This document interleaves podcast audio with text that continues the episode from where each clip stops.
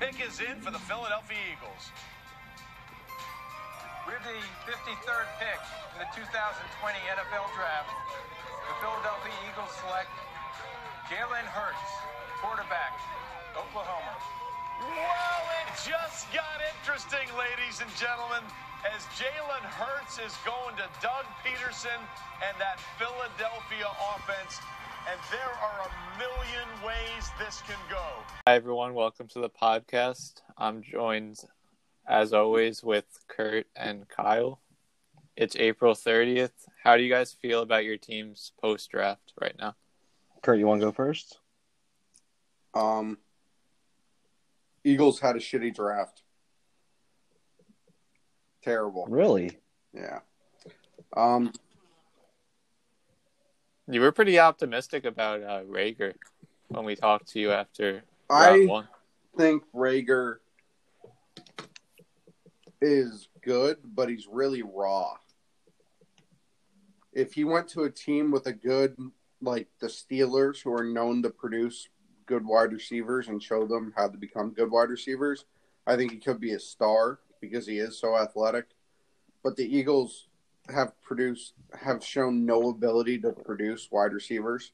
We flopped on all our wide receivers we've taken early, and I think it was a bad pick. Um, as you go deeper into the draft, I think the Eagles did a good job. But at the same time, how many of those players will really make the roster or actually contribute to the team other than on special teams? And missing on a second round pick when you have a zone corner and Kristian Fulton sitting right there, and you pick up a backup quarterback, that's just inexcusable.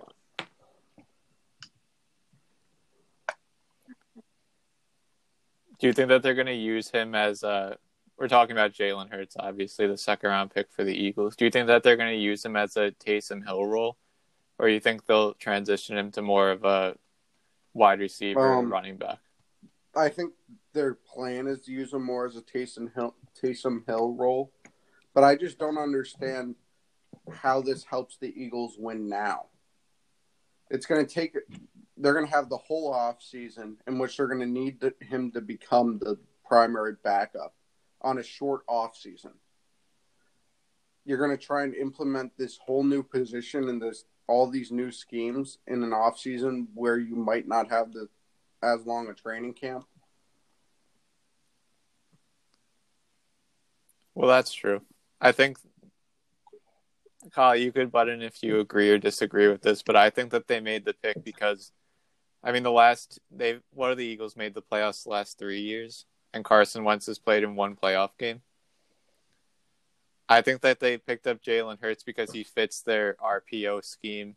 He could probably run the offense better than like an Andy Dalton or uh, last year Josh McCown. He could probably run the scheme a little bit better than them and maybe have some success if Carson Wentz, true to form, gets injured again this season. I think that they look as Jalen at Jalen Hurts as a as a as a guy who could who has a lot of risk if you have to start him, but could also reward you. I don't hate the pick. In hindsight, at first it was very jarring, and I just remember Kurt's reaction and laughing. But I I like it now, and I like the back end of their draft. Like I like the two tackles they took. K'Von Wallace is definitely going to help your secondary a little bit. Yeah, I mean the back end of the draft wasn't bad. It's just my thing with Jalen Hurts is the Eagles are not a backup quarterback away from going to the Super Bowl. Yeah, they made the playoffs, but they made the playoffs because they're in a bad division. They're not a star-studded team, and there's just a lot of positions we could have hit that were definitely sure things on the board. That That's definitely fair. That's fair.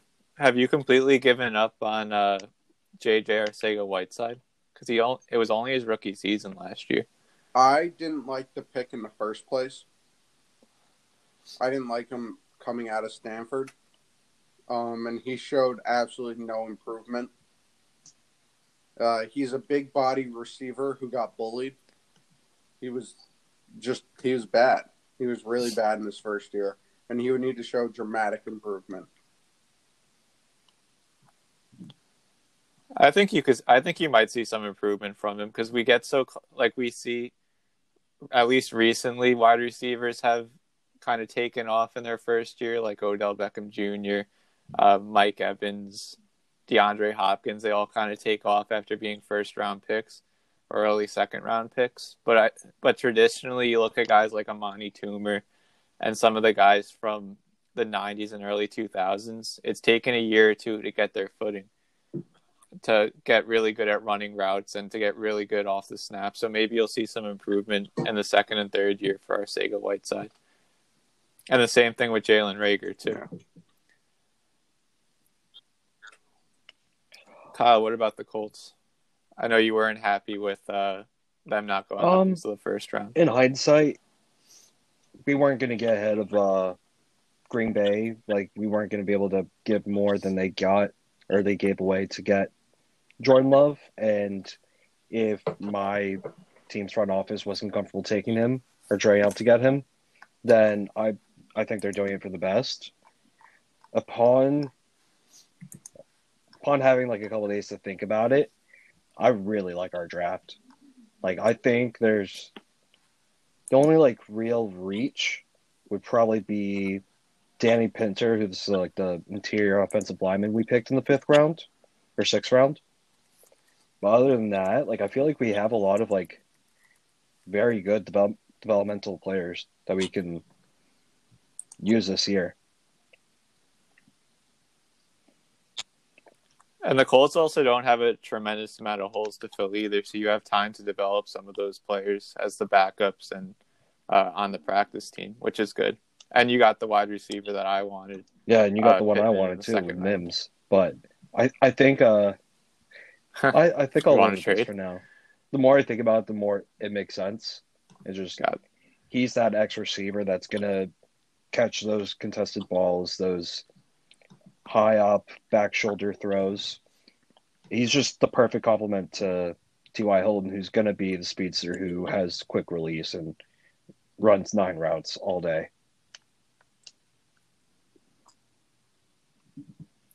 Yeah, we've seen receivers like that have success with Philip Rivers too, so he could be a, a candidate to have a really good rookie season. Maybe even reach 1K in yards if he gets this. And then Taylor's just going to be an animal, I think. Yeah, you think that they're gonna? You think uh, Marlon Mack's gonna be a cap casualty now? Because I was, ESPN put out an article. It was like the most likely player from each team to get cut after the draft, and Marlon Mack uh, was the player for the Colts. I don't think he's gonna get cut or cut traded. traded. I think they legitimately think that they have a two-headed monster right now, just like they did in San Francisco last year with uh, Breida Coleman and um, yeah, Mostert. Mostert. Mostert. Uh, I Mostert. think that's exactly what they think they have right now, with having someone who is a physical runner and can run in between the tackles, and then a home run uh, hitter with Taylor.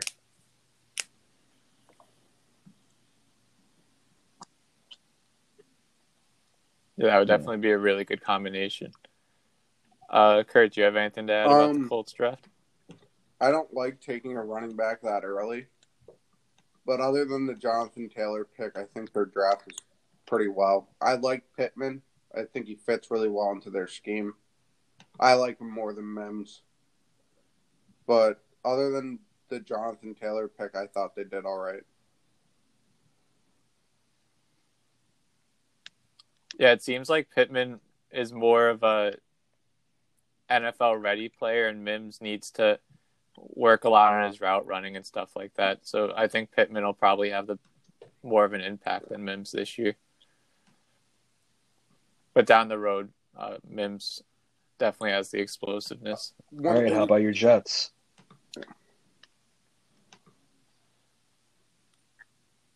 Well, we all uh, round one.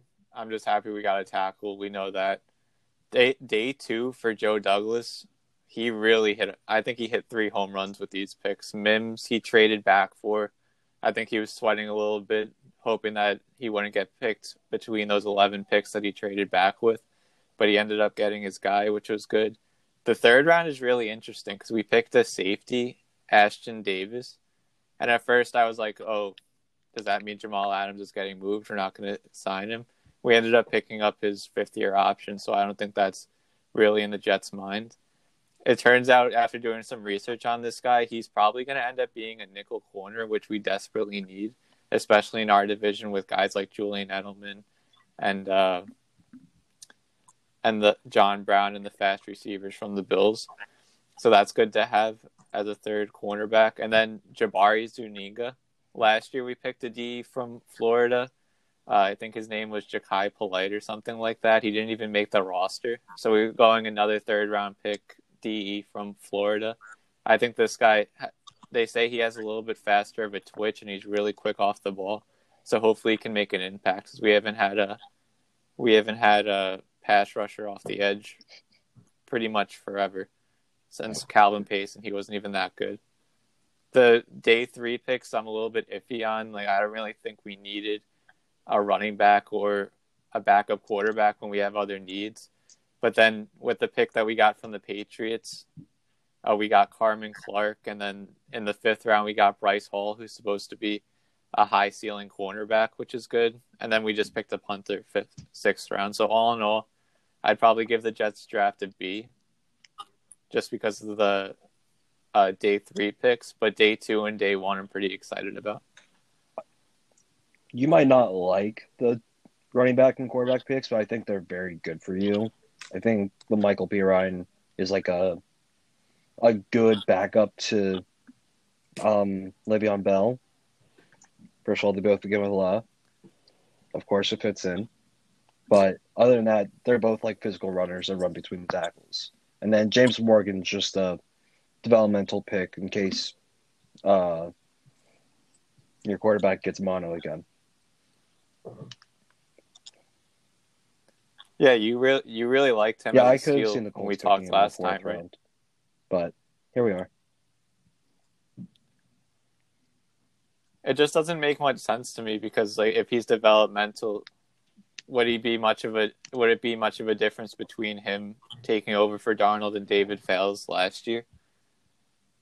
Like I feel like our backup quarterback spot we'd be better served having like bringing Josh McCown back or somebody like that. I think he retired, but like or an Andy Dalton, just to have someone to push Darnold instead of having a rookie who really has no chance sense. to start. Kurt, um, I think the fact that the Jets, when the Jets had Darnold last year, they went seven and six, and when they didn't have Darnold, they went zero and three. I feel like you guys need a backup quarterback, and I don't. I don't think taking a late round backup quarterback is that much of a big deal, because most other. What round did you say you took him in? yeah, maybe round. you guys wanted to wait around or that or them, but I don't. I feel like that's not a bad round to take a quarterback, especially if you think that's if you think that's your guy as a backup. Yeah, well, he de- they definitely liked him. I guess enough to pick him in the fourth. They picked him before Eason and before uh, Fromm were off the board, which is in- which was interesting. I was shocked by that, but we'll see. I mean, he's just a backup quarterback, so not expecting much out of this pick. But if he gets his chance, hopefully just he. remember, uh, you guys could have had Jalen Hurts in the second round. Oh wait. Yeah, the geniuses in Philadelphia took that off the board. Though. You think that was what do you think was the biggest shock from the draft? Was, th- was that the biggest shock for you guys? Love. I think that's mine too. Yeah. But like I'd seen that in a couple mock drafts, the Packers not trading up to take him, but taking him at their at pick thirty. I never would have thought the Eagles with a quarterback just getting into his second contract, taking Jalen coming Hurts. off an issue where we had to get everyone in the locker room who wanted Nick Foles as their quarterback. We sent them away, and then we bring in a high round backup quarterback. and one that's a national champion has is going to have a lot of people, a lot of media I mean, hype to him really in him a training camp and stuff like that. Dave? Yeah, he won the se- well. I guess he got benched in the one national championship, but then didn't he win a playoff game when Tua got injured and got them to another national Yeah, and they- championship? They didn't. win- I, I you can't you can't say Jalen Hurts isn't a national champion. He played the entire year. He was he made the offense go. Dave, it was just that one game. Quarterback at Bama and won national championship. It's Alabama. Come on, I think that I think Jalen Hurts proved that in an, uh, last year that if he if he was just allowed to go in Alabama, he would have put up big numbers. Like Tua's numbers on a per game basis weren't that much better than Jalen Hurts's were. He just he just threw the He rock also never played in the second half. They were winning by so much. Yeah, the same thing with Jalen Hurts. They were always consensus number ones with Hurts as their quarterback. I don't know. I I don't know. You can't take away the national championship from him. You could say that that he's not as good. He deserved to be benched, but he's still a national champion.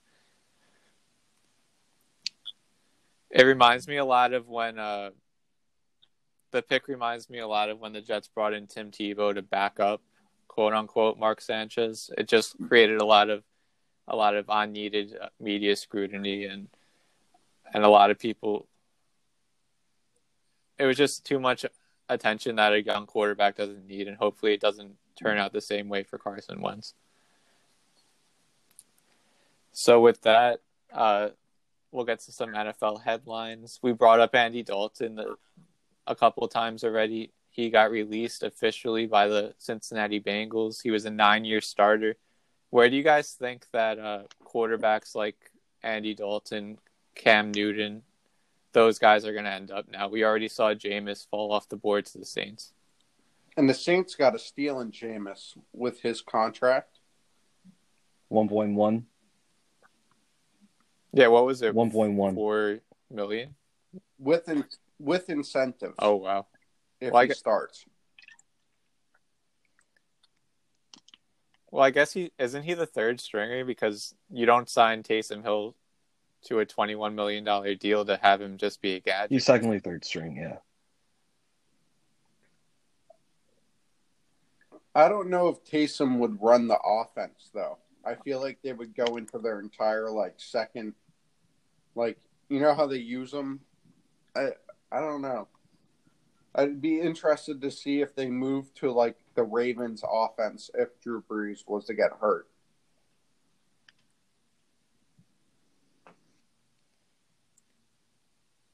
Maybe I, I don't think we've seen enough of Taysom Hill throwing to really know like what they have there. Assuming that they, I'm assuming they know more than we do since they see him all the time running the practice team. But yeah, Jameis Winston would be probably an ideal backup. He's a good quarterback. He just is a little bit too much of a gunslinger.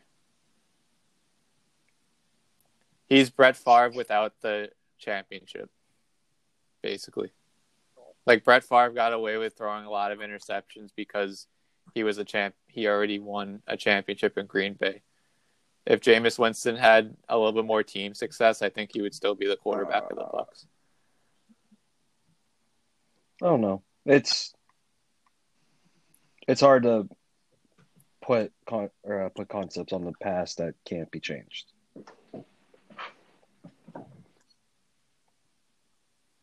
Yeah, that's true. But like Brett Favre literally threw the Packers out of the 2017 NFC Championship game because every time uh, Lawrence Tynes missed, I think Lawrence Tynes missed three game-winning field goals for the Giants, and Brett Favre just threw an interception after each one. So like, there's I I always look at Jameis Winston as a Brett Favre. Like he'll win you games, but also lose you some games. I think I think he'll be a starter again in this league. If anything, this will be a wake up call. But we can get back to Andy Dalton. Where do you guys think he ultimately ends up? It's hard to figure out, but my like gut instinct for both him and Cam is New England. That's just all I can really think of right now of a Q- QB needy team or like a backup needing team. So would they go in as the backup to Stidham, at least on the initial depth chart, or would they go in as I as think Bill they'd Belichick's starting be quarterback? competing for the starting job. But I think right now Stidham is favored.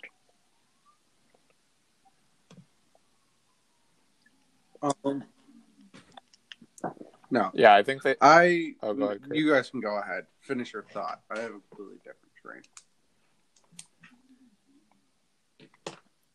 I think that uh, that Bill really wants to win with Stidham, so I think that he'll go in t- as long as there's no injury or, or and he doesn't completely implode during workouts and stuff like that. And in the preseason, I think we'll see Jarrett Stidham at least get a couple games in uh, 2020. But maybe they do bring one of those guys. I can't see Cam Newton going anywhere as a backup, so I think that he'll end up just playing in the CFL or in another league next year or not playing at all if he just wants to hold out. Uh, but maybe Andy Dalton would go to to New England to be the backup, or maybe like Jacksonville or something like that, where Gardner Minshew got benched last year for Nick Foles. Maybe they go back him up, and then uh, if Minshew struggles again by week eight, they're starting quarterback again. That's fair. Kurt, what's your thought process? I don't think that one. I don't think Cam Newton is going to be on an NFL roster this year, just because the only way you're going to take Cam Newton is if you lose you is if you lose your starter early, and you have to transform your offense because you can't play a traditional offense with Cam Newton. It's not worth it. So really, the only team I'd see picking him up is if is the Ravens if Lamar Jackson got injured, maybe. But other than them, I don't see him going anywhere. I don't see anyone picking him up because he's so such a different style, and because Andy Dalton is behind is also a free agent. Who, if you're a backup team, Andy Dalton's about on par with Nick Foles for how talented he is, I would say. Do you guys think that's a fair comparison? I think Andy Dalton's a little bit better than Foles. I mean, obviously he hasn't had the clutch success that Foles had, but if you look at their careers side by side, I think Dalton's had a better nine-year career.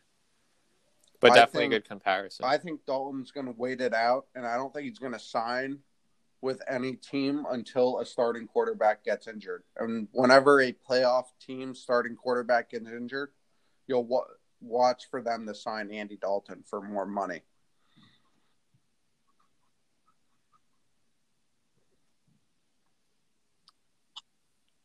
I could see I, I could see that happening.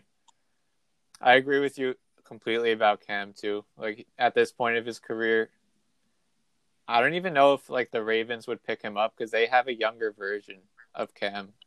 Granted, not as physical as Cam used to be in Robert Griffin, the third, but uh, Cam really needs to prove that he could just be a pocket passer now because at his age and with his injury history, I don't really think anybody would take a chance to run him in uh, like a Lamar Jackson style offense where he's getting hit all the time.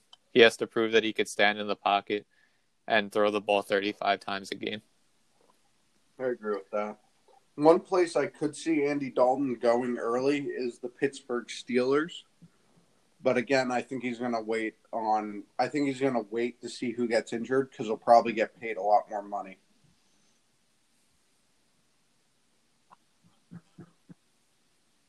Yeah, because the demand will be higher. The Steelers, they're going into the season with uh, Mason Rudolph and Right. Yeah. uh, Duck Hodges as their backup, right? Gotcha. Worked out really well last year, but uh, I don't know. They could pick a quarterback next year, maybe, because who knows? No one really knows how long Ben Roethlisberger is going to play. True. I just saw something that uh, the Redskins could possibly think about signing Cam too.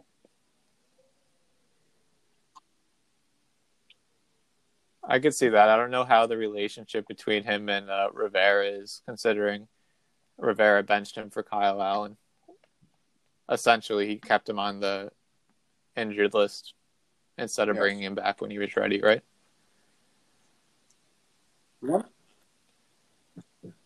Yeah, that's another QB mess. They have a first round pick last year that they pro- that a lot of people say that they don't like. They have Kyle Allen, who was the starter for Rivera last year, and they don't really have a veteran with them. So it's, that's an interesting Well, QB Another situation. point for these two backups or these two free agents is I don't think any team with a young QB is going to bring them in because you're not going to be able to see the young QB's pro- progress.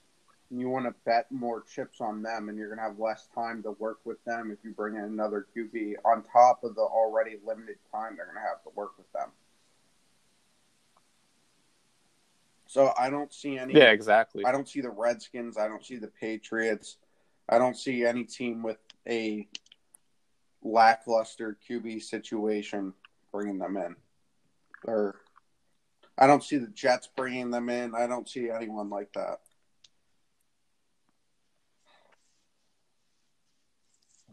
Yeah, I agree. I think the situation you laid out is probably the most likely scenario that Dalton waits it out and Cam might need to wait. Cam's career might be over now that I'm thinking about it. Like he, because what are people going to bring him in for a Colin Kaepernick style workout so that he could prove he could throw? Because he had a pretty bad shoulder Elbow. injury. That's what kept him out. But the shoulder was wasn't it a lingering Oh, shoulder no, injury right. that right. trailed Cam down to his the- elbow? Is the shoulder injury? Yeah. I think his career might be over. It's a shame, but that's just the way it's it's looking. Because the logical thing would be not to bring a quarterback that never really had the best throwing numbers in after his age thirty Yeah. season. I mean, one thing that I could see if Lamar Jackson goes down game two of the year, I could see Cam Newton going right into the system. No, Yeah, I, I don't know. I I just don't see him in like a John Harbaugh uh, style of like locker room team. They don't really have like me guys, and that's exactly what uh it's true. what Cam Newton is.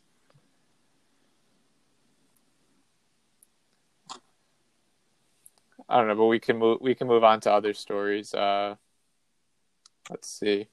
Roger Goodell's giving up his forty million dollar salary for 2020, which is a I- good move. Still don't like I the didn't guy, realize but he got paid that much. uh, can't blame him for can't fault him for doing that. I didn't realize Really? that. No, Is I that thought it was like twenty, maybe. I don't know. Well, the the NFL actually there was something a couple of years ago where they changed how their league is structured so that they would they when the NFL was a not for profit, they used to have to report like their officers' salaries. So, but they changed it to uh, I think a corporation or a corporate partnership or something like that, so that they didn't have to disclose how much they paid Goodell. Makes Um, sense. They said while the pandemic is going, he won't take a salary. Not that he's foregoing his entire salary for the year. Oh, so he can get it like if the league starts up all Yeah, so normal with fans probably the just stands, he'll probably the get paid. past. He's probably going to take, depending how long this pandemic goes, but probably three, four months, which is still a lot of money. But I mean, I wish I was, I wish I had the liberty to make a fourth of his salary. Yeah, right. I know it's I know the salary is based on like how much TV revenue the league brings in and all that stuff, but is he the mo- he has to be the most overpaid person on the planet, right? Like for the for the job that he does. people who just get funds passed down to them through their family that do nothing all day. And yeah, but that's not that's not getting paid a salary like. I wouldn't consider someone that just gets money from their parents as being overpaid. Overpaid means that you get paid for that you're getting paid compensation for a job. I I would say. I don't think it's fair to say that he doesn't. He's the most overpaid. I'm sure there's other people who are severely overpaid for what they do. I mean, I guess I just feel like there's no like special skill that you need to be a commissioner besides what negotiating maybe. But he doesn't even do that because the owners vote on everything that all the decisions he makes.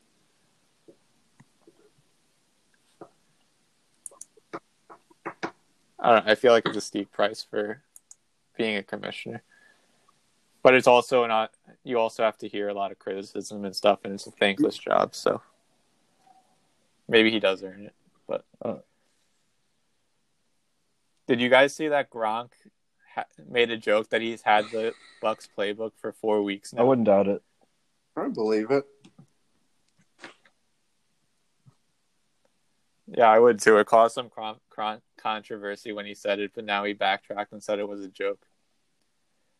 By the way, the whole Brady house thing, I don't get why it was investigated by the league. Like him going to just talk to his offensive coordinator. Uh, people are very sensitive about leaving the house and everything. No, but it wasn't about that. Like the league investigated it because I guess we're in a lockout period right now or a blackout period where uh, teams can't be in contact with their players. But why? I don't get why that's a rule. Hmm. I didn't know about that. Um, Like I would think, I would think if your team wants to, if your quarterback wants to like get an extra work learning with, like say, say Sam Darnold and Adam Gase wanted to meet up twice a week during the winter and, or the early months of the spring and just like go over the playbook, look at film. Like I'd have no problem with that as a fan. Like I'd actually want, I'd actually love if I heard that. I just don't get why this is a rule that you can't work with well, your I actually coaches. think it's during the negotiated offseason. by the players. Maybe so that Yeah, they're not well, forced to do it. to do with not being forced, but it's also like quality of life and like your time off and being away, and then like it's something to do with like, well, some people are going to do it to get a competitive edge, but some people can't because they have family, so they can't do it. It's all very like, it's I it, it's it's all political and stuff like that. I don't think it really matters at the end of the day, but Yeah, like there's always going to be, be ways around those Yeah. rules, especially now with like Zoom and everything. They, they could literally just look at the playbook from different states. Uh, the Patriots seventh round draft pick removed his tattoo because Jemele Hill didn't like it. Uh, I don't really know much about that So story. it's the just on the the, thing with that tattoo is now. uh, it's of a like ultra right militia group called the Three Percenters, I think, the Third Percenters, and he didn't know it was like a basically just ultra right, exactly like uh, Westboro Baptist Church per se. So it's like that logo. He thought it was just a military logo because his family's all military and he was trying to support the troops. So he got it removed, not because of her, but like it doesn't fit with his ideals. Gotcha. That makes sense. Uh oh, here's actually a good one. I have NFL offensive rookie and defensive rookie of the year odds. So I think we all know Joe Burrow and Chase Young will be the favorites for the two. But I want to see if you guys can get could guess the who's in second, who has the odds for second. We'll start with offensive For rookie of the year. Offensive. So he said Burrow and Tua were Yeah. one and two. No, Burrow's Uh, one, and Chase Young is the defensive rookie of the year. Who do you who do you guys Tua. think would be number two? Uh, Justin Herbert. Kurt, what do you think? No, it's not a quarterback. It's actually I can see Clyde. Edwards Helaire. Which I th- he's like six Joe Burrow is eleven to four odds, and then Edwards Helaire Helaire is uh, six to one. I thought it was interesting because I don't see him getting like the three hundred touches that a primary back would usually get. Especially in that backfield where they just signed uh, Dwayne Washington, they have Williams still. I mean, I guess that kind of makes sense to me because they're assuming if a quarterback's going to win it, it's going to be Joe Burrow. And running backs are the next most likely. How often do you see a wide receiver win Rookie of the Year? Never. Yeah. Not very often. Henry Ruggs has the highest odds at 14 to 1. Actually, him and CeeDee Lamb have the same odds. Tua's in third with 8 to 1. Uh, Kyle, you're like Jonathan I Taylor's fourth Jonathan with 12 Taylor to 1. winning it. So I guess I they're could going to. see him running for like 1,600 yards behind that offensive line. He's just not going to get enough touches for that. Yeah, it's all about how much of. Exactly. It's all about how much workload he's going to get. But also, Marlon Mack's been kind of not injury prone where he misses a ton of games, but he misses two or three games every year. So maybe maybe he'll uh, maybe Taylor will have a bigger role than we're expecting. Uh, Kurt Justin Herbert is twenty to one, tied with Justin Jefferson and uh, J.K. Dobbins. Then for defensive rookie of the year, who do you guys think is second? I'm just the order is kind of shocking for this one. Mm, I say Simmons probably. I would say either Isaiah Simmons Kurt? or Javon Kinlaw.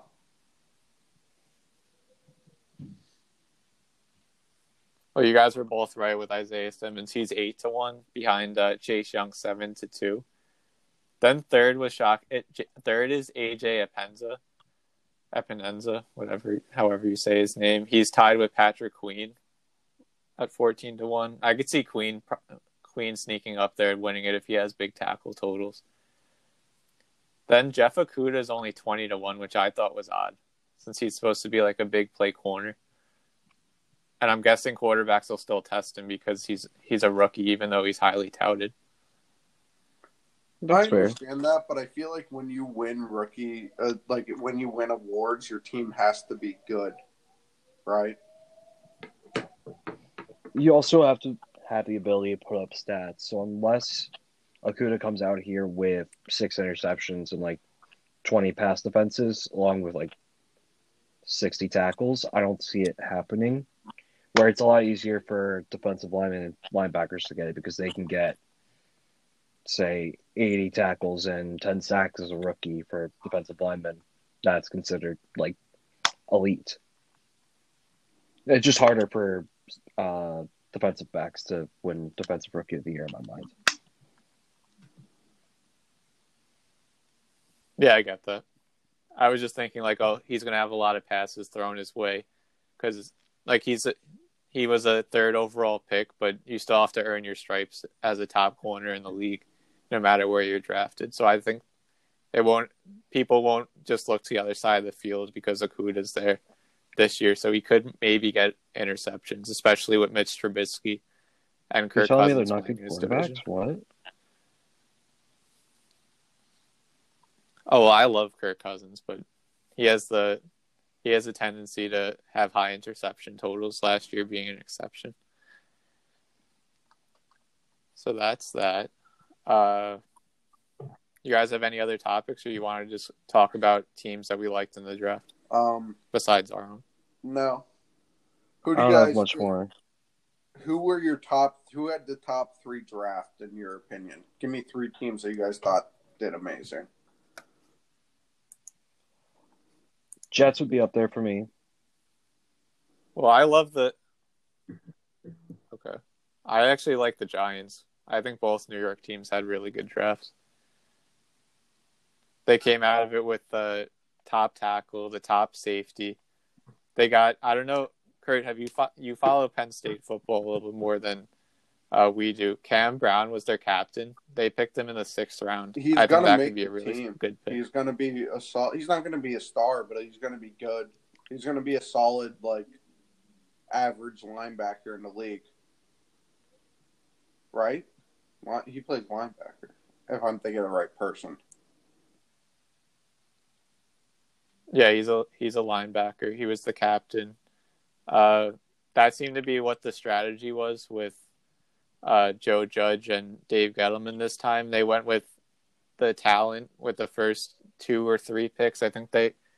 Oh, also they uh, picked up their right tackle of the future in the third round with Matt Peart, which is supposed to be a really solid pick. But then after that, the fourth through seventh rounds, every single pick was a captain of their respective college teams. So they're obviously going for leadership and hard workers, which was good. I That's also why I like had the Giants, draft. in the top three drafts, just like you. Um, I just like what they focused on. They focused all on linebackers and linemen. After Xavier McKinney, it was all linemen or linebackers, and then they got a corner. I don't know. I just think that's making a good team is making sure you just have a strong base. Yeah, you got to win in the trenches. That's how that's how good teams stay good. I also love the Ravens. Oh, they got. J.K. Dobbins. I'm pissed. Like they got, yeah, that's a, another explosive back. That's the last thing that they needed. But they also got Patrick Queen, uh, Devin Duvernay. I didn't know about him going into the draft, but when they were showing the highlights, the way he catches contested contested passes, he could be a big wide receiver in this league. I think he was a third round pick because it, it had to be a third round pick because I didn't watch past that. He's they're they're filthy. They're absolutely filthy. Yeah, it looks like they just got they just went up and got playmakers. They added another defensive tackle to their their defensive line is absolutely loaded. They have Judon, uh, Calais Campbell. I'm missing. I have to look up the rest of their line because I'm definitely missing. They got two very good linebackers, one in Queen and then Malik Harrison. Yeah, Harrison's really good too. yeah, he he was a late Yeah, draft. I wanted He was the a late Eagles to get him. too, right? Oh, they they added Derek Wolfe too, who was a key component of the Mm-hmm. Broncos Super Bowl. Yeah, this is the Ravens are a scary defense. What other teams do you guys think? The Saints, I think, had a good first couple rounds. I don't really know what they did in the late rounds, but getting Ruiz and then uh, Baun, who we were all high on, I think you can't miss with those two. Let me picks. look it up. I liked I liked the Cowboys draft. I thought they had the best draft hands down. Steedy's still a steal. So CeeDee's a steal. Trevon Diggs is a big long corner. Uh, Neville Gallimore, he's going to be good. The only thing all three all three of those guys you mentioned too were projected to go much higher than the pick that they got him at. So that's good. That's It's really good like- value there. they picked a guard slash center from Wisconsin. They picked a D end late. The only the Dallas really had just a great draft. The only thing you could say is they didn't get a pass rusher, which is the only thing, only other need that they needed that they didn't fulfill.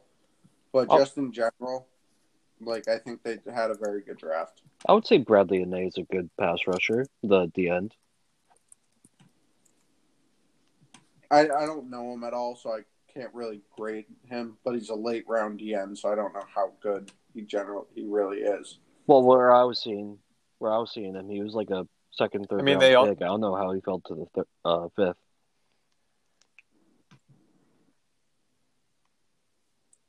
Well, they also have uh, Lamar Demarcus Lawrence and Gerald McCoy, so that's some pass rush there. And Neville At least. Gallimore will help clog the middle, and he he gets an okay pass rush for Oklahoma. Yeah, and they have Poe, who's more of a run stopper, but I can remember but him getting to the quarterback Robert a couple Quinn, times in They didn't career. really replace him. Well, didn't they replace him with McCoy? McCoy doesn't play DN, Dave. Yeah, but he's yeah, a pass he rusher. He has huge sack line. You can't just put a guy on the outside and say he's. Yeah. No, he's gonna play tackle, but at least you got some pet. Like you have, you have pass rushers on the line. They don't necessarily That's have to true, come from the I mean, outside all the time. they they never they didn't really fill the DM spot. I don't know. Like I also like the Browns draft. It sounds weird to say because it's the Browns. You never know what they're gonna do, but they got Wills. Uh, Grant Delpit fell onto their laps in the second round, and they got a tackle too, Jordan Elliott, who's supposed to be, who's supposed to be really good as a former five-star recruit. Who's the other Brown safety? Is it Demarcus Russell or Demarcus uh, Randall? No, they they got rid of Randall. He was it last year. Look up their depth chart. But yeah, I think that they the Browns really needed a draft because they're kind of a team in limbo. They're not bad, but they're also not good. And I think this this draft will So the- definitely help them toward the future. Karl Joseph. Their other So safety the Brown is safety oh they signed uh, Karl secondary Joseph. is half LSU and half Ohio State. I think the Browns Yeah. draft. I like their first two picks. I don't really know many other people. I've seen Donovan Peoples Jones at Michigan, and I think he's awful. But he is like he has all the intangibles, but he just sucks for some reason. Well, he had Shea Patterson throwing it to him. Yeah. Well, he's not gonna. He's not. It's not like he's gonna get a lot to run a lot of routes this year anyway. With uh, OJ, OBJ and uh, Odell, and they're also gonna run a lot of two running back, two tight end patterns because they added Harrison Bryant, the tight the And they tight have ends. I think in the fourth or and fifth round. Njoku. I think Njoku would might get sense. traded. Yeah, there's just a lot of writing on the wall there. I would love it if the Jets traded traded for him. I think he's a big player. What about drafts that you guys aren't Bears The sucked. Didn't really love? I think I know where. Yeah, what are the Bears doing? Ten tight ends. I guess if you want to, I guess if you're gonna suck, like be funny about it. That's what uh, Big Cat said. But like I think it's seriously, actually not, ten tight still. ends. It's uh, it's not don't great. know. Tight ends are the best athletes in the league, according to Drew Brees. The best tight end he ever had. Yeah, had but you was don't need uh, ten of them. Jimmy Graham, and he's not necessarily a great athlete. No, I just I think it's stupid. The Bears are um they're just not a good team, not not a well run franchise, and they're kind of fucked. The only good thing is Nick Foles throws a lot of jump balls, and tight ends generally are better at at going up for the jump balls. But other than that, I don't understand how they're building their roster. Yeah, it doesn't make much sense. But Cole Kmet, I think Cole Kmet will be pretty good. But like still Jalen 10 Johnson's tight a good ends, like- corner. That's- um, that's I'm a joke. through the Unless- class right now. I like him. Yeah. Darnell Mooney's going to be like a uh, Taylor Gabriel replacement, from what I've heard. And just that sort of gadget player. And then I don't really know too much about the rest of their draft, honestly. Yeah, it seems like there's a lot of unknown unknowns in their draft. I also staying in the same division. I didn't like the Vikings draft. The first I liked it early on with uh, they got Jefferson and yeah, the first and second round I thought were good. My my whole problem with their draft isn't really the players that they took; it's how many picks they actually made. Like they, when you're when you're a GM going through the draft process, like you have to know, you have to be savvy in the draft process to make your team like always good at it. And making 15 picks, there's no shot that all 15 players I'd say half of them make the roster, half of them you, you end up getting cut. So like you're just punting those picks anyway. He should have traded back some of the picks to get more capital next year. And then they could reload again next year and just keep on doing the same thing. The Patriots do it every year. Good teams get rid of their picks because they know there's not roster spots in their team. Um, I agree with that part, but at the same time, I think the Vikings' first three picks were very good picks. Yeah, those picks are good, but like you're just wasting draft capital. especially on a roster that's players. already pretty solid from top to bottom, and you really could just use the extra picks to find a star, trade up and get like someone you know can make an impact. Yeah, exactly. And if you can't find a partner to trade up with, trade back. There's always someone looking yeah, to trade, trade back for in. future picks. Yeah, that's. I mean, that's what I would do. Like the draft process, there's there's ways to there's ways to be good at it, even if you don't have too many picks, and that's one of them. Uh, who else had a bad draft? I'm not going to rip the Patriots just because I don't know the players that they took. As as far as I know, they picked players who are going to take an impact. So One draft that I hated was the Dolphins draft.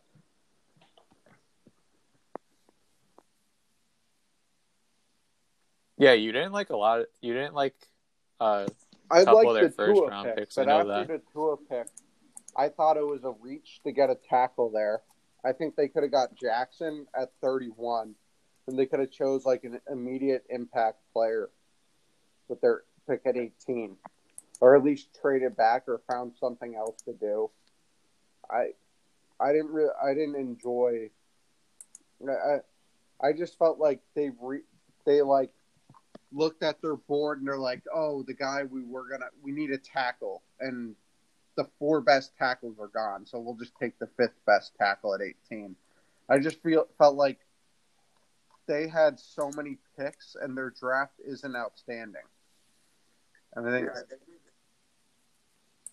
Yeah, I think that they they fell into the trap where like they at 18, I think it was a case of their need was tackle. Like they were looking tackle all the way.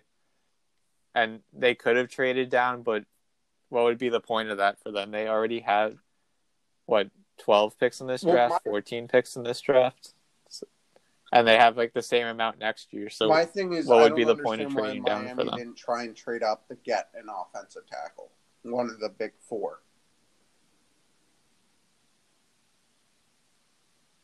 like to Not try to get 10, back into the top 10. 11, 12. Why didn't you trade up to go get Javon Kinlaw? Like you had, you were sitting at 18 when you have all this draft capital that you could have moved up to get another impact player. Well, I think they try they probably tried to get at least up to the 49ers pick because that's that's the only reason I could see the Bucs trading up one pick to take uh Wirfs. So I, I'm guessing they tried, they just couldn't maybe they got outbid or they just couldn't find a partner like it, it takes two to tango in the draft. I do like I like just about every single one of their picks though. I'm not The huge on Austin Jackson, but all the other picks I'm I think it's good value. I think they got a steal in Yeah, the cornerback at 30 him, is I don't- Robert Hunt. I don't steal, like I him out of Auburn. I I, I just don't. You think he's going to be? You think a corner is what they needed? I think they need anything, Kurt. their cor- their corners are argu- arguably the best in the league. They have Byron Jones and Xavier. Uh, what is it? Xavier Howard. Yeah. Xavier Howard. And you're going to take a slot corner in the first round. You could have waited till the fourth round to take a slot corner.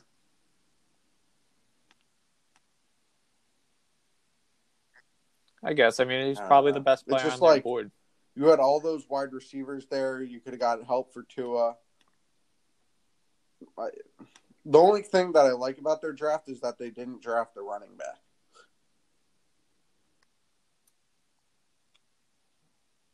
Yeah, I thought that they were a candidate to take a running back in the second round. But I mean, they they did a good job. I think they added what one, two, three, four, three offensive linemen. I just I'm only seeing. Uh, well, one's a long Yeah. snapper from LSU, so that doesn't really count. But they they got the guard from Georgia, who's supposed to be great value in the fourth round. They got Robert Hunt from Louisiana I just Lafayette, really and like then the Austin Jackson. round. I think Austin Jackson was such a reach at 18. Oh. Yeah, he's the actually no. There's some other lower grades, but he's only rated a C minus by C- And I- CBS. I don't like taking a corner when At 18. that's argu- that's your best position in the first round. I just felt like what why didn't you just go get two safeties and make your secondary Im- disgustingly good? Or I don't know.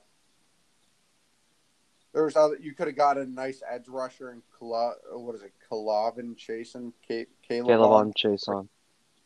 Yeah. Well, apparently the pass rusher that they got out of Boise State in the fifth round is supposed to be. I, I I like don't- Curtis you guys know anything think he's a about really Curtis prospect. Weaver? And went about a round or two later than he should have. Yeah, yeah, that's what they're saying. So maybe that could be their edge rusher. I mean, yeah, I he could be. What was it? He dropped because of Boise State's competition, right, Kyle? Um, I think he's just not necessarily. Yeah, it's probably competition. I would say competition is the main reason, and I don't remember if he tested well at the combine.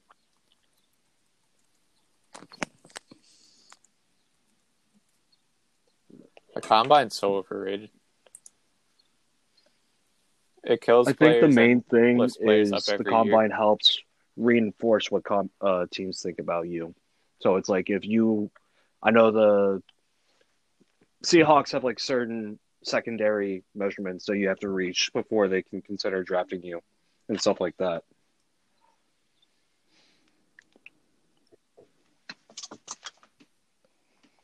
That makes sense. The Seahawks, I don't think had a great draft either.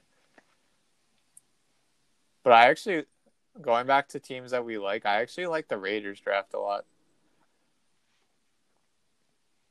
Like it's weird, but they got they added a lot of speed with like Ruggs and uh, Bowden out of Kentucky, who I think is going to be. They're going to play Bowden as a, a running back, Uh, right? I think he's going to be just an all around weapon for them. They're going to use him like they used Yeah, I li- Taysom Hill on the They added Saints. I could see that. I just think it'll be dangerous with uh, Gruden. He he's he's one of the guys who is the opposite of Bruce Arians, where he just works for like twenty hours a day, cu- trying to come up with offensive concepts and stuff. And I'm excited to see what he could do with all the speed on this roster. The only pick that I really don't know too much about is Arnette, just because even if they liked him, you can get him if you, he had a third round grade. You could trade back and get more draft capital because they only had I think seven picks in this draft, and none after the fourth round. So maybe they should have traded back there, but you can't fault them if he's really high on their board. And they didn't have a pick from 19 to 8 to 80, so if they couldn't trade back, True. they might have thought he would All be right, off guys, the I got to go to class now. Um, goodbye, Thank Kyle. you. Last comment. Okay. Last comment. What, From me? Let's hear it. Um, it. Yep. honestly, I thought Zoom draft was fun, personally.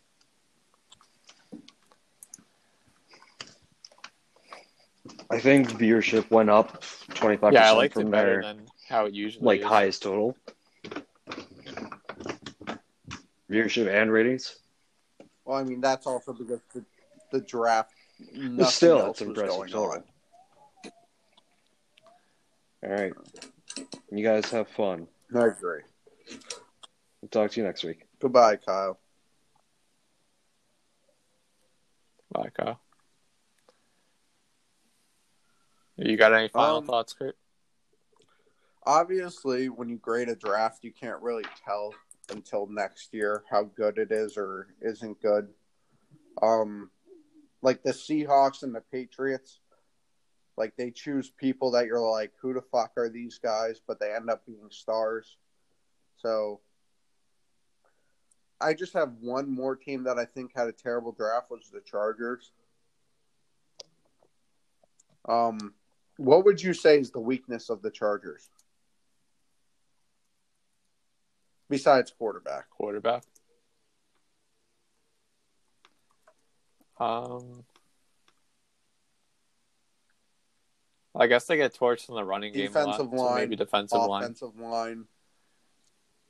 They picked an inside linebacker in Kenneth Murray. Other than him, they got two wide receivers, a quarterback, a safety, and a running back. They didn't draft a single lineman. I don't know. I, I, I just think that's a little. I just Yeah, I I definitely agree with you there. You well, they also their draft is. I feel like it was destined to be draft. I mean, to be a bad draft, especially when they traded up for Murray, which I was shocked about. That that's who they that that that's who they were going to take. But they didn't have another pick until the fourth round.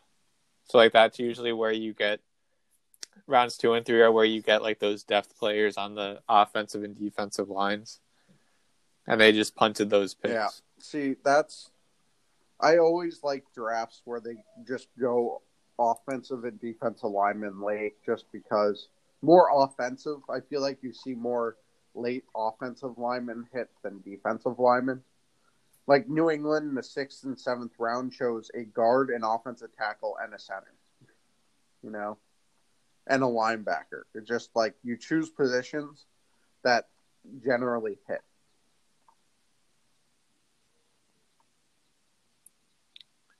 Yeah, and if you bring in those late round, a lot of those late round draft picks at positions like offensive line, like the Patriots took three, you said maybe one of them turns out to be a player, and then you have and then you have another offensive lineman in a league where offensive linemen are at a premium because not too many of them are Pro Bowl caliber players anymore. Just, I also just don't like Justin Herbert. I don't. I think he's going to burn like out really coach, quickly. and I don't think he's going to help them. No, Really, you don't like Anthony? I think it showed when they got torched by New England in that game, that playoff game. It's not like New England did anything different that they did for any other team. They just ran it down their throat. Like it's it's not even like he had to adjust at all. It was just so easy. It didn't even look like Brady called an audible. It's just like, okay, we're gonna run this play and this play and this play. Know. Well, they tried to do this. They tried to just come out the same way that they came out against the Ravens. If you remember that big upset uh, that they had, where they held Lamar Jackson to like under hundred total yards or something like that. They tried to just do the same exact thing, and Bill Belichick was ready for it. He pretty much made took the defense that that they made look so good the week before and did the exact same thing the Ravens wanted to do, just better. Also, weren't they missing Derwin James? Um, they were not. No, that was last year. If they missed him. In he was in the game? playoff game. I don't know. I just Gotcha. feel like I, I think they had a bad draft. Um, I like the Panthers draft. I like their first three picks. Yeah, Yeah, they went but their first three defense, picks are going to be good. All of them are going to be like players in the league. You have your Turgros, Matos, Derrick Brown, and Jeremy Chinn. It's like you know, you know those three players are going to hit.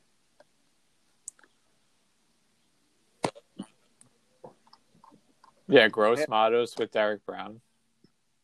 That that's a pretty dangerous Well, it's just like your Turgros, Mo- like you're choosing, like Yetur Gross-Matos is good is a good player for a team that knows that they're going to need that. He's he's a player who's going to need to be coached well, and the Panthers have the time to coach to coach people. They're not expected to be good anytime soon. Uh, I just, I don't know.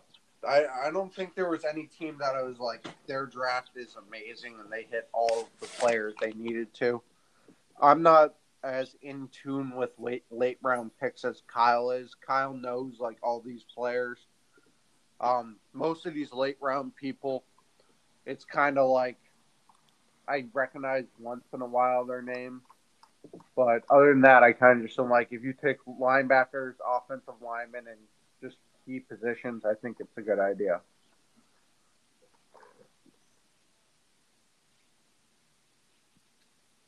Yeah, definitely. And the Pan- you're definitely right about the Panthers. They uh on the grading system that CBS uses, every single one of their picks was a B or better. Yeah. That's what that's what you need. That could turn a franchise around in pretty much one season. That's how the Saints did it. I don't know. It's it's fun to talk about the draft now. We have about three more months until serious football is being played. Yeah.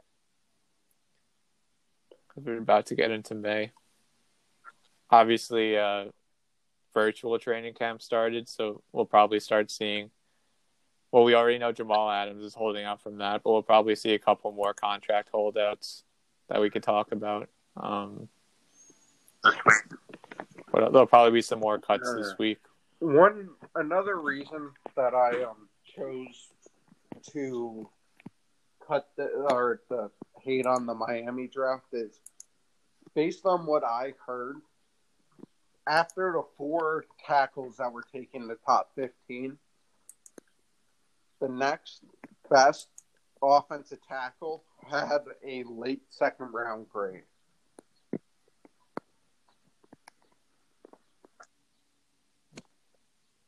And that was um, uh, I had Josh Jones. Cleveland. Oh, right. He didn't go until the third round, I don't think. They didn't. Um, and it was the Cardinals, which is why I like the Cardinals draft. They got a star play, a surefire star player, and I and uh, Isaiah Simmons, and then they got a, and then they got Urza, or then they got Josh Jones, who is the only offensive tackle outside the top four who is picked below where they were supposed to be picked.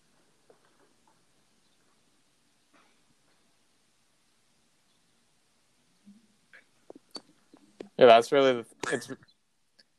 I guess we kind of grade the draft based on like where we had players in our mock draft, but like you said, like we don't really know until year two or three if the, a draft was a good draft on the field. Uh, but I think it was I think it was good for the Cardinals to hold off on getting a tackle until the third round and a second early third because of the fact that they don't take long to throw the ball. They never hold the ball too long. And I just think it was smart to get there was no point in getting a star offensive tackle when you get rid of the ball in 1.5 seconds. Yeah, that was that was always what you guys said when we did the mock drafts. Why it wasn't a position of need for them in the top ten. and Isaiah Simmons just he fits well in that division. Well, he fits well anywhere, really. Yeah, he's a Swiss Army knife. I think they said that they were going to use him as a linebacker, but he could really be used anywhere at nickel, at safety, probably even on the outside if you needed him to. Did you see that now that there's probably not going to be uh, football an NCAA football season in the fall? They might let players like uh, Trevor Lawrence join the compensatory draft What's year. the compensatory draft? It's for like players who lost. It's usually not a big deal because there's not too many players that it applies to, but you get uh. It's for players who lost NFL draft eligibility for some reason. But there might there might be a case for like Trevor Lawrence and guys who are going to be eligible next year because there's not there might if there is no season they might well, be able no to point in me to say like school because I'm going to get drafted. Yeah, and then they might have a case to be included in the compensatory draft. They haven't said if it's if that's actually going to happen, but a lot of people have been specul- speculating about it. And the way it works is if you t- use a, I think it's a lottery system for the draft. For this draft, it's not like the Bengals would get the number one pick. At least I don't think so. If they did and they have their choice at uh, Burrow or Trevor Lawrence, I it would be interesting to see which one they trade away and which one they take. But I think it, you just lose the pick that you like. If you use a first round pick in the compensatory draft, you would lose that pick in next year's Um, actual draft. Which is, which would be interesting because you'd have like Trevor Lawrence coming out. I'm sure there's another Ohio Well, the- State pass rusher that's next in line to be Justin the top Fields, defensive the player out. quarterback from Ohio State, is projected number two pick behind uh, behind um, Trevor Lawrence, and I think whichever team is stuck with him will be the biggest mistake they ever make, unless this guy just becomes exponentially better. Yeah, I don't see him being. Maybe it's an Ohio State bias, but like at this point, we can see that they're not. You don't need to be an NFL caliber quarterback to have Ohio good State numbers at Ohio State. The is They're- one of the most talented teams in the nation. They're up there with Clemson and Alabama, and you can. Actually, I think they're more talented than Clemson. I would say they're probably the second most talented team in the nation year after year, behind Alabama. Yes, there's outlier years where, uh, like LSU was extremely talented this past year, but other than LSU, I think Ohio State and Bama are two teams that are just always amazing from a talent perspective. And it's hard to grade quarterbacks coming from those programs because every wide receiver on their team can win a one on one matchup. Every their offensive line pushes the defensive line three yards off the ball before the running back gets touched. Just they have so much talent and it's just unreal.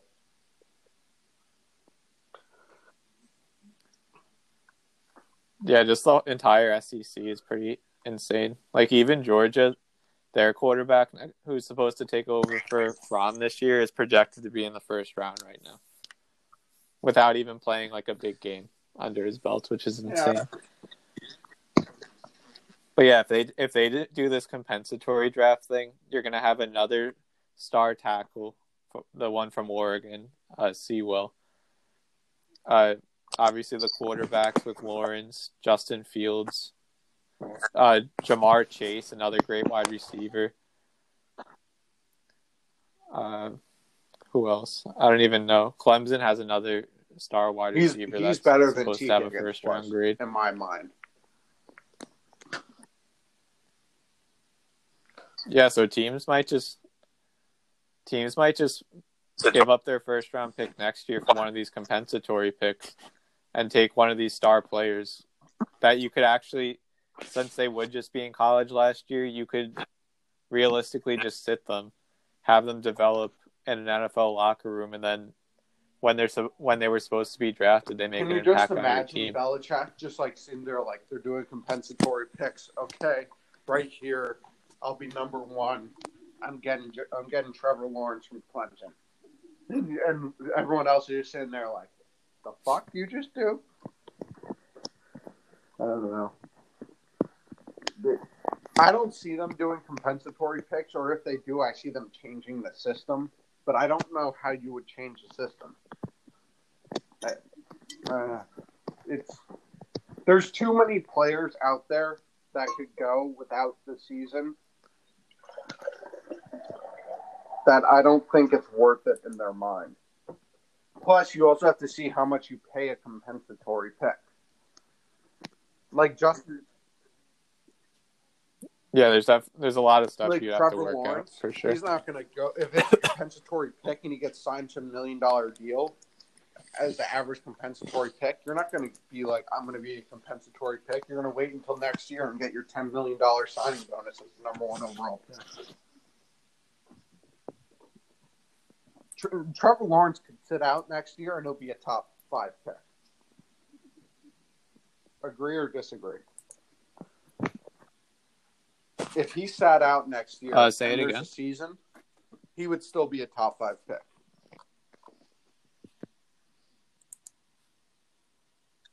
Yeah, for sure. I think he's the he's the lock even if he has a bad season next year. I think he'll still be the number one pick. There's just so he's just what has he lost one time in college and it was a championship game. It's not like it's not like he didn't put up. Uh, Yeah. What's it called? Points or yards?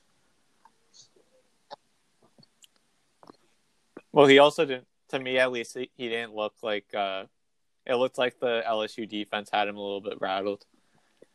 But still, he's what 19, 20 years old. He's going to be rattled in the, the biggest stage against the best team he's ever played. Yeah. against. Well, it just the differences between this year and last year was Clemson's wide receivers made plays against Alabama's cornerbacks, and Clemson's defense did well against the Alabama offense. I mean, Clemson's defensive line last year, all of them, three they had three first round picks on their defensive line, and they had Isaiah Simmons.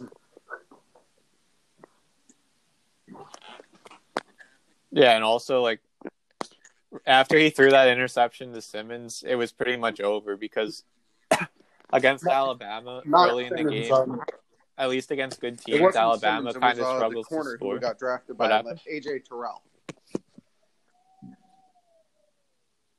No, I think didn't he throw a, That was, a pick to Simmons too in the middle, of the field? game, though. Or was Yeah, but it was at that point it was I Oh, think it was you're right, you're 21-13 LSU. And then he threw that interception and LSU just keeps on scoring. Like they don't their offense doesn't get stopped. So like when you're when you're trailing and it, it puts a lot of pressure to try to keep up with an offense that you know is going to score 9 times out of 10. Against Alabama the year before, yeah, their offense was dirty, but it, it maybe it scored 60% of their drives instead of 90. So that just added so much more pressure to Trevor Lawrence to try to keep on making every throw perfect. I don't know. I, I just I'm interested to see how these drafts pan out, and I'm really upset about the Eagles draft.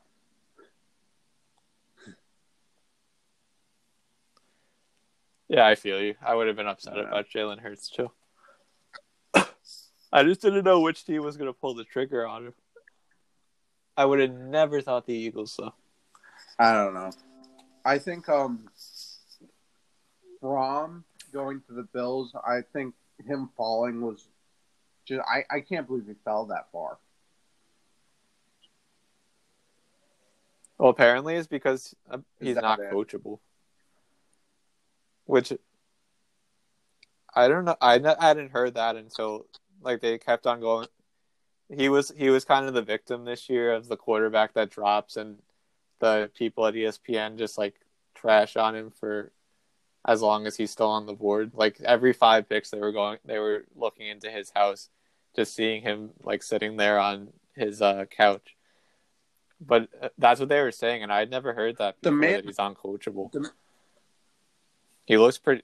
he looks pretty He coachable beat at out uh, Justin Georgia, in my opinion. and Justin Fields is a starting Ohio State quarterback and supposed to go top ten, and supposed to go. He's supposed to be the number two quarterback next year. I don't know. I just think I like Fromm a lot, and I think him falling. I don't like that the Bills got him because I like Josh Allen a lot, and I kind of wish they would both be starting quarterbacks in the league, but I don't know. Well, he's going. Well, the. Bills probably just think that they need, assu- yeah, like assurance for if Josh Allen gets hurt again, like he did in that Patriot game last year, that they would have won if Matt Barkley didn't have to take over. They just need assurance because Josh Allen is a risk taker, and he puts his head down and runs sometimes, and we all we all have seen that be the downfall of some quarterbacks. But I think I think for Fromm personally, he couldn't have gone to a better better situation for him because being in Buffalo with the culture that they're building, I think he'll have a lot of room to grow. And then maybe maybe they could flip him in a couple of years. Maybe he'll be the Jimmy Garoppolo that a lot of teams really want to add because they see him as a good QB prospect. We'll see though. Yeah, I don't. Any final thoughts? running back before round four or five. That's my. Yeah, I agree with that. There's no you see too many times that like where, where like an undrafted free agent will join a team and go for a hundred yards in three straight games. Good teams do that all the time. But there's also some big name running backs that that have done well in the league. Like Saquon's supposed to be generational, but he can't do it behind an offensive line. I think the only time that you should do that, take a running back early, is if you have all the pieces in place for the next like, Like three I years understand on your that the Chiefs line. needed a running back. That the Chiefs needed a running back, but I feel like I feel like the running back for the Chiefs was like they drafted him too high. No, no one else was going to take him, even like even the beginning of the second round. No. But the Chiefs Yeah, I agree. Chiefs I agree with you. because they have no cap they- space, so they kind of need the draft. They had the draft for need because they. But like, was running back I mean, they really lost a need for them? McCoy. I don't know about the Williams guys. Which one? I don't know if they're on the team or not, or where they're at. Uh, they're still on the team. Damien Williams is still on the team. Darrel, actually, they're both still on the team, at least according to the depth chart they have up right now. They also have Darwin Thompson, who a lot of people were Yeah. high on last year. to t- and then they they uh, added DeAndre Washington, who played like two games when Josh Jacobs got injured last year for the Raiders and had hundred yards in both games. So like that, it's such a they really didn't need a running back there. And if you look at their defense, it's old and they have they have gaps You they could have could have got filled with that thirty second pick. I don't know. Yeah, I mean safety is kind of I guess you could replace uh, Thornhill, but they they still have Honey Badger out there. They could use corners though for yeah, sure. well, I don't understand why Fulton fell as low as he did. It must be because LSU predominantly stayed in his own defense, so they didn't really see him play man much, and he wasn't that good at man. But if your team played primarily zone, I don't understand why Fulton lasted until as late as he did. He was rated as the second best zone corner.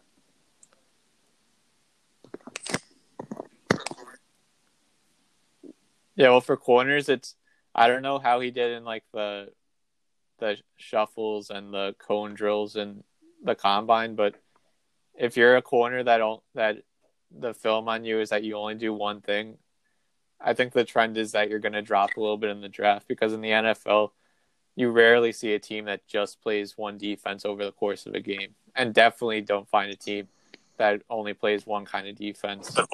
Uh, That's throughout true. the course of his That is season. true. But if you know someone's already very comfortable playing in zone, and you let's say like the Eagles run sixty six percent of their defense is zone, right? If you're gonna, why would you not take a man who played primarily in zone? You have to teach him man defense thirty three percent of the time, and he's going to be playing on on wide receiver two on most teams. I don't know. Yeah, I see what you're saying. It was definitely shocking that he dropped, and sh- I wouldn't say shocking that they took a running back. I just don't think that it was the place to do it. How do you feel about taking kickers in the draft, just in general? I Because I think it's take- such a waste. It depends how good the kicker is. They got to be pretty like excellent. I I don't like.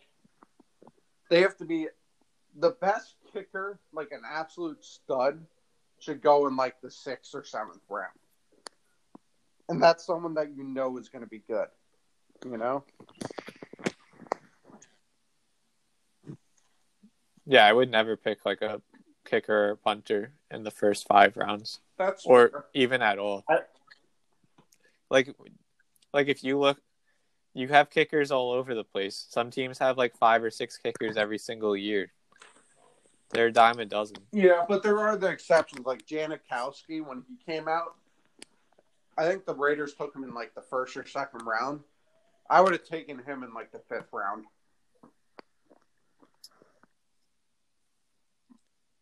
But why? Like, did he really do anything for the Raiders? That yeah, I, think he was the seventeenth overall at, pick. at the position for But- twelve years. Di- if you would tell me I would have my kicker or punter for twelve years, and he'd make six Pro Bowls, I would I would take them in the fifth round. Compared to other fifth rounders that don't even make the team.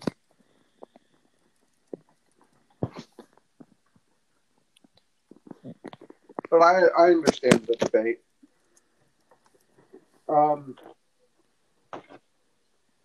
uh, it's hard. I it's hard looking back at the draft and seeing how good the, the Dallas Cowboys did as an Eagles fan and how bad the Eagles did in the draft.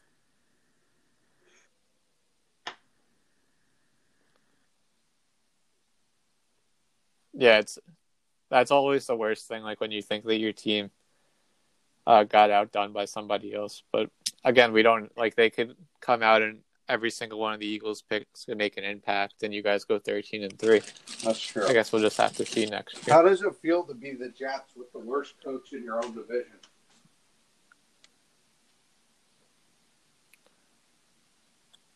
I can't even argue that he probably is the worst coach, but I don't know. I think he gets too much hate. He's never been like he's never had like a terrible season. He's always been around 500. Like, he's made the playoffs six with once. Sam Darnold. The yeah, so he's a good. He did his job. The only thing is he they lost like games that they should have won against Miami, and they lost against the Bengals. Obviously, the bit the only knock I have on Adam Gase is how he handles star players. Like at some point, you have to change your uh, system a little bit to to fit what the team has, and like Le'Veon Bell and Sam Darnold. But I've um, I have hope that he'll turn it around. I think him and Douglas, they're both joined at the hip, so they're, neither one of them is going to be fired this off this Well, next year or the year after that. At offensive tackle, I think you guys had one of the best drafts. I would have taken Wirfs because he's a sure thing, but I think you guys, you guys did a good job rebuilding your team. You got offensive linemen and free agency. You got late round offensive line picks. You got your wide receiver that you guys wanted in the second round. You even traded down for him. Yeah, I was when they traded down. I was like, "Oh, this guy's going to be off the board." Think, I guess they read the they read the uh, draft board the right way because they were able to get a third uh, third round pick. And who did they get with the third round pick? He was also pretty good. Oh, the safety. Yeah, they got uh, Davis. Then they drafted uh, edge, which is another big need for us. And then they trade ended up trading the 101st pick in the third round to the Patriots for an extra fourth round pick. So yeah, I have no I have no complaints about the Jets draft, besides maybe the fourth round where they drafted a running back and a quarterback. But I mean, you guys did All in all, very good draft, I think. don't Joe if you guys Douglas definitely- necessarily. But for all you know, they're probably trying to deal Bell this offseason. Anyways, I could see them dealing Bell just because I don't think Becton's the tackle that he needs. Like Becton doesn't really move; he's kind Yeah, of no. just a tree that people can't run around. And Bell need Bell needs someone who can get to the second level, blocking the flats and stuff like that. Which is why I wanted Wirfs, but uh, I could see us looking to trade Bell. I don't think there'll be any takers. I th- I think what it really means is they're not going to bring back Bilal Powell, who was our longest tenured Jet. He's been on the team for 10 years, and I think that just means that they're not going to re sign him this year. The quarterback thing we definitely needed, but like you said before, we probably could have just signed a veteran instead of a fourth well, round that was my project to back the up Eagles. Sam I'm like, why not just like sign like Andy Dalton? Then you know, at least you know he's going to be good like right away if you need a backup quarterback, and no one's going to be calling for Andy Dalton to start over Carson Wentz. You know.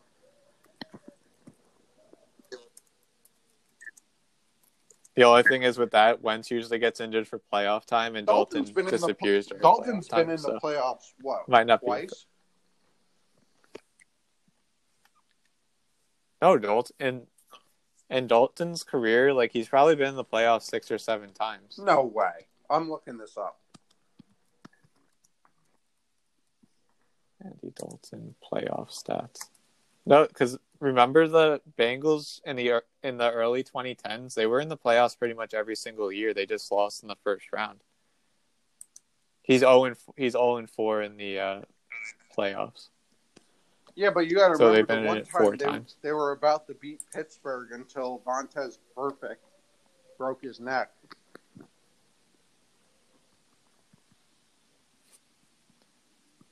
Yeah, but he also didn't play well in that game. Like I think that was 2000. That was was it that long ago? Oh no, you know they weren't in that. He didn't even play in that playoff game. That was AJ McCarron. oh yeah, he got injured. Because I'm looking, and Andy Dalton has was in the play has playoff stats for 2011, 12, 13, and 14. And then he doesn't have anything after that. And I know the Bengals have been in the playoffs more recently than 2014. I think he missed the last two playoff runs.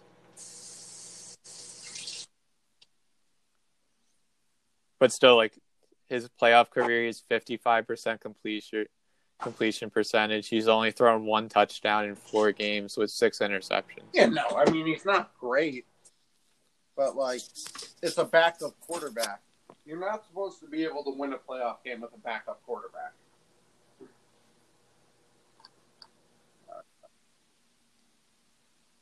That's, yeah, that's true. Yeah, that Unless it's just- Nick Foles, I guess. But like Nick Foles was a veteran who was familiar with the system. It's different. And I really think that the Eagles fell in love with this idea that um the guy from uh was it Jalen Reagor would be like Tyreek Hill for their team.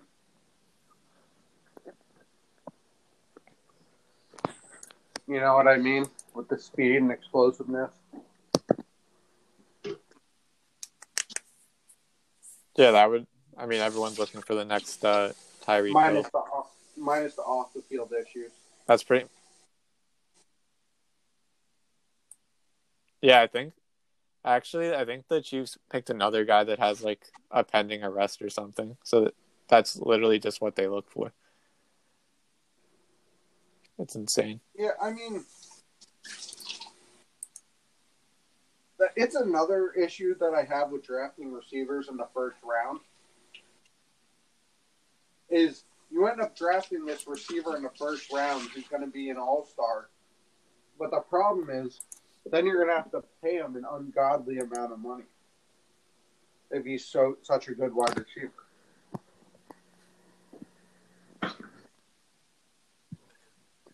Yeah, you're right. And there's the history shows that high paid wide receivers just They're don't too... get uh, high paid receivers and running backs usually don't win Super Bowls.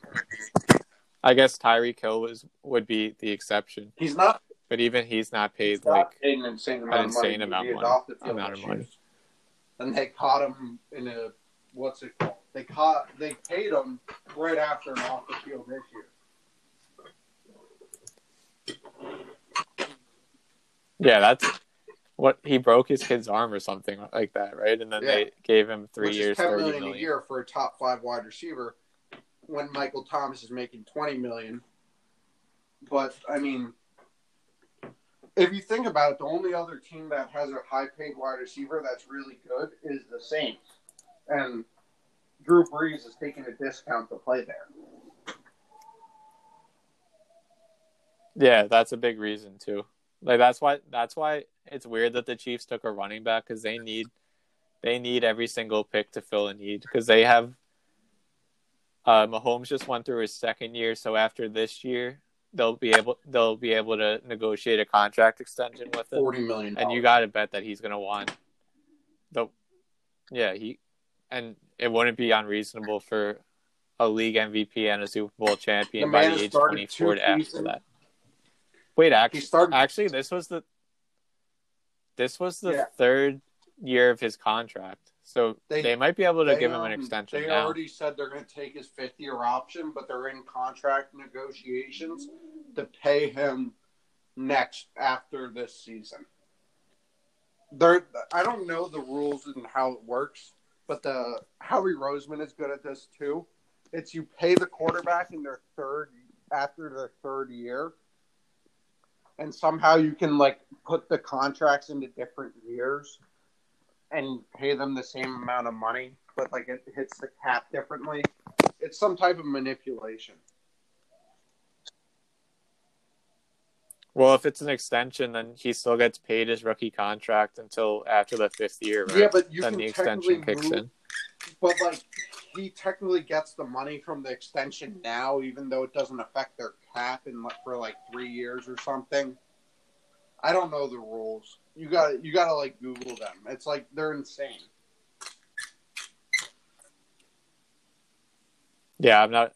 I've never even tried to understand how the, like cap moves work in the NFL with like dead money and all that stuff. It's so It's so convoluted. Too much work it, to put in for it not to be my full time job. Well, that's what that's why the Eagles are so oh yeah, such a talented roster was because Roseman did all these manipulations, and Joe Douglas would find all the talented players. Hopefully, he could do the same thing with the Jets. Wow, the Cowboys gave 88 to CeeDee Lamb. Why is that surprising? because like that's such a every single Cowboys receiver takes 88. Dez Bryant, Michael Irvin, Drew Pearson, or Drew Lamb is probably the best prospect out of all of them. No, I guess, but like, I guess I don't have a problem with it. He was what number ten in uh, at number Oklahoma. He was a single digit number.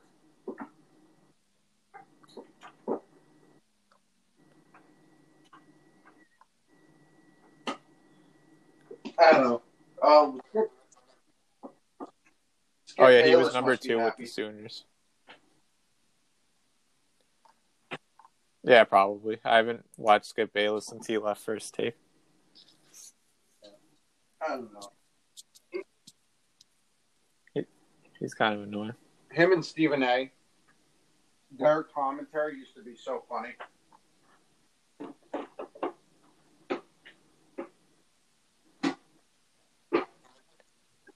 Yeah, now they have. He was just so good at egging Stephen A. on and getting like his his uh his his reactions to like just be out, out of this world. It it was definitely better. First take was definitely better before Max Kellerman I agree. I can't stand them.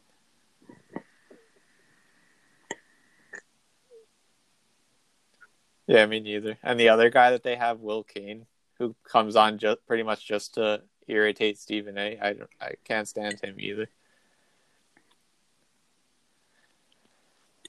I don't know, but they made money doing it, so I guess you can't hmm. fault them.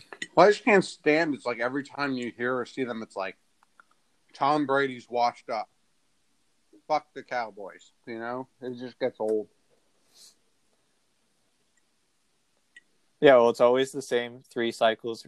I mean, three uh, topics recycled. It's anything that LeBron did, anything about uh, the Patriots, and then if the Cowboys are relevant, they'll bring, or if they're talking anything about football, they'll talk about the Cowboys.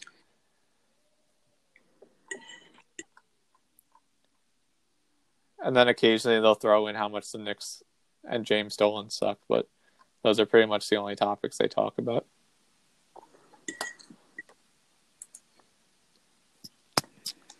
What do you got going on the rest of the day? Um, I have work, and other than work, I might go to the supermarket, maybe, but I don't know. Yeah, I gotta get some snacks because I'm doing. I'm watching all the Star Wars movies. You're crazy. It's gonna take, I think, 19 hours. Cause I'm skipping solo, so that's like it's 22 hours total, but it, solo is like two and a half hours right there.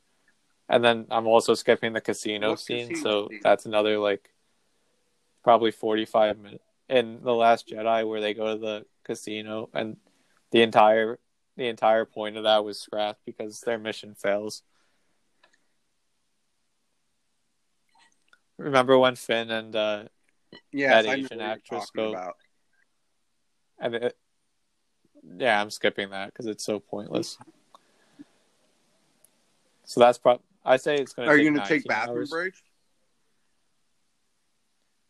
Had me in a field, just talking. I'll probably probably uh take a break during that, and then uh probably any Ewok scene before the before the battle and Return of the Jedi. I'll take a break there because those are pretty pointless too. My thing is, my favorite Star Wars are one through three. Well, actually, one and three are my favorite Star Wars. But so, like, if you, I if I went one through three, there's no way I could go four through nine next. Why? Because it's just so long, or because the like quality of like the effects and stuff just drops so dramatically. No, just the, just because like the it's a combination. I don't even think I could watch three movies in a row without tr- ripping my hair. Yeah, that that's going to be the biggest thing. Like I'm usually not good at sitting still, but I don't know. I'll find a way. I have a pretty big computer screen that I could see it from pretty much my whole room. So maybe I'll like do some other things while I'm watching it. Well, my thing is like Well, you're a How I Met Your Mother fan. You know if you don't if you you gonna be don't uh, watch it every if you don't rewatch the trilogy every three years, the Dark Side wins. Well, I rewatched. I, I I also just saw this. I watched the original six like within the past month. Oh, so it's still fresh in your uh, So fresh in your mind. I haven't watched it in forever. I once I got Disney Plus. What is it? Last month I got Disney Plus. I I watched the original six. So like they're all fresh. And I didn't like seven through Yeah, nine I, that I'm not looking forward. That's gonna be, that's probably gonna be the toughest part because, like, it's gonna be hard to watch all the mistakes and stuff that they made. But we're gonna battle through. Nothing else you can do. just like it's just like it's so contradictory and they try and make it so i don't want to say political but politically correct Yeah, know? there's there's also just no like character It's like- development either. Like you kind of just meet Rey and she's automatically able to tap into like these force powers that we've never seen before and battle Kylo Ren, who's been training with a lightsaber since he was like an infant. Like, there's not really a story to the characters. They're just kind of awesome from the outset. Yeah, and it's like it's like battling with a lightsaber is not like any other weapon you ever use or anything like that. And it's not just something that like naturally comes like with the force. It's like you train to be good with a lightsaber. Yeah, like it contradicts everything in the pre- prequels because, like, what's the point of train? Why was Anakin too young to be trained if Rey could just pick up a lightsaber when she's in her twenties and like be a Jedi master? Yeah, no. Like I I always liked in the first one how they're like he's a good racer because his the he doesn't realize it, but like his force senses and like he get like glimpses of the future. You know what I mean? Which is why he's a good racer. Yeah. which makes sense. You know. Well, then also like they had three different producers for the three different movies and three different directors. So like, there's going to be continuity issues. Just you just have to have like one guy who's overseeing everything so that things connect more. Because if you have three different people, they're going to have three different visions, obviously.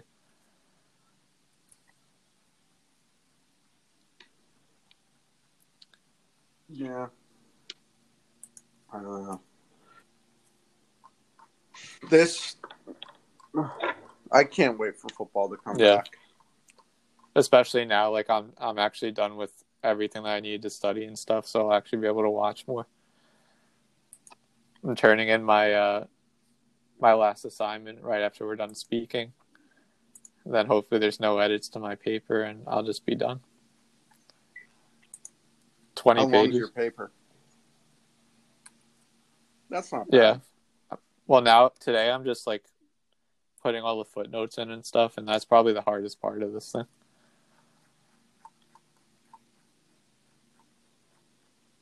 That footnotes always suck.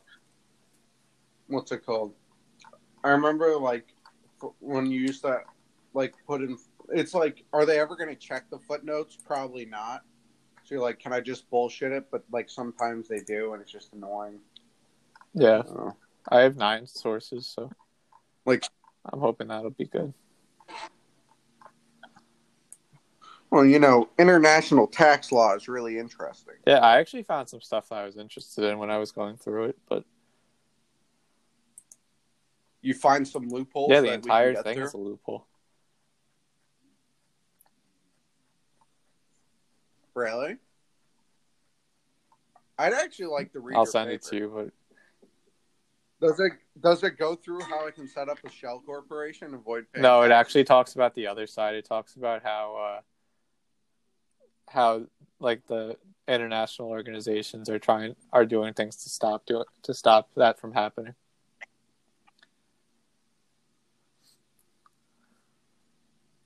Yeah, but before you stop it, you have to figure out how it works in the first place.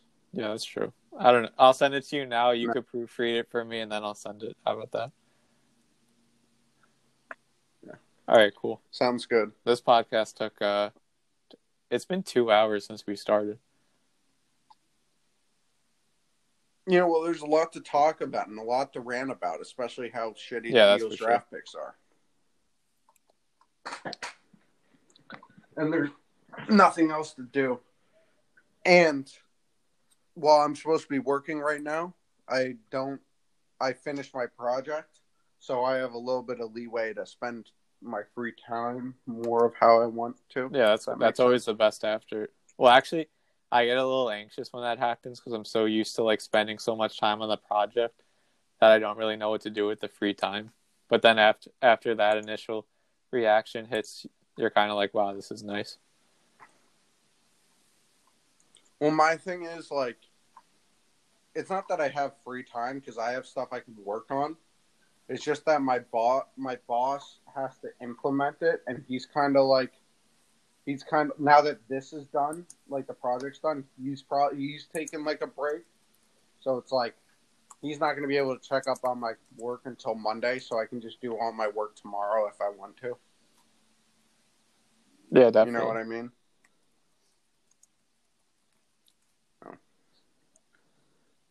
It's interesting. Oh, I don't want to go grocery store shopping, but I should. All right, All right, Dave. it's I'll been a pleasure. go. Hopefully, hopefully we'll all be able to see each I'll other see soon. Sounds like parks are starting to open up and stuff, and I think they have a plan now for opening up beaches. So that'll be good. That'll be cool. What's the weather like this weekend? Oh, it's supposed to be sunny and 69 I thought on Sunday. Saturday. I thought Saturday was, um, raining. It might have changed. Oh wow, it changed. Fuck. Now I'm not gonna be able to. The whole point of doing it Saturday was that I couldn't go outside, but now I might have to change up this Star Wars watching plan. Just watch it You know what I thought? I, I could do that. I was also thinking because Monday is May 4th and like it's Star Wars Day and stuff like that. I was when I get off work at 5:30, I could just immediately start watching and just watch through the night until Tuesday cuz I'm off Tuesday.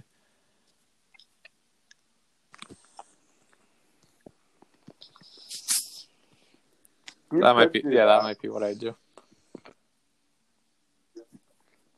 Or you start watching. You put on the put it on in the background while you're working, and you just watch the first three movies while you're or the last three movies while you're working, and watch them out of chronological order. So you can watch the best movies while you are, while you're free, while you're not working. That's not a bad idea. But I feel like you want to watch them in chronological order. Well, there's also another know. way where you could watch Maybe it where you start with A New Hope. And I think you watch 4 and 5. Then since that's when they make the reveal that Anakin is Luke's father, then you watch the prequels. And then you watch Return of the Jedi after that. And then you add, I guess actually I guess you would have to add Rogue One before A New Hope to make that make sense. I don't know. There's there's different ways that people watch the the saga.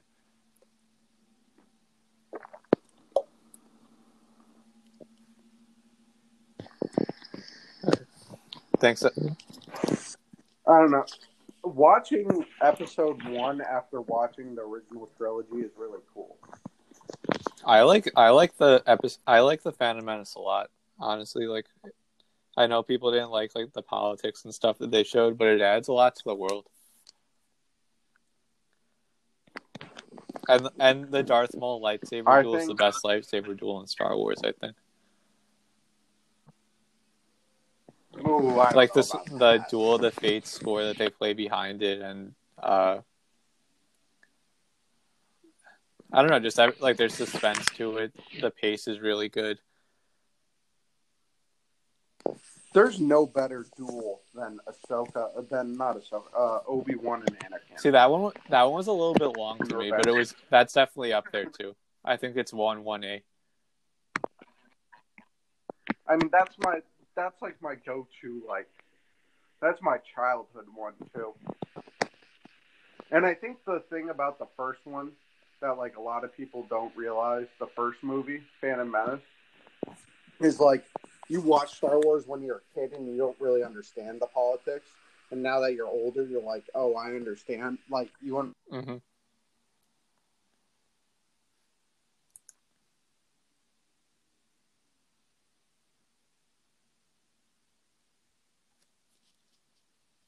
Hello?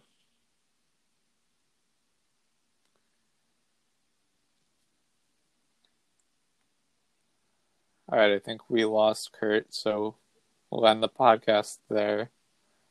Thank you everyone for listening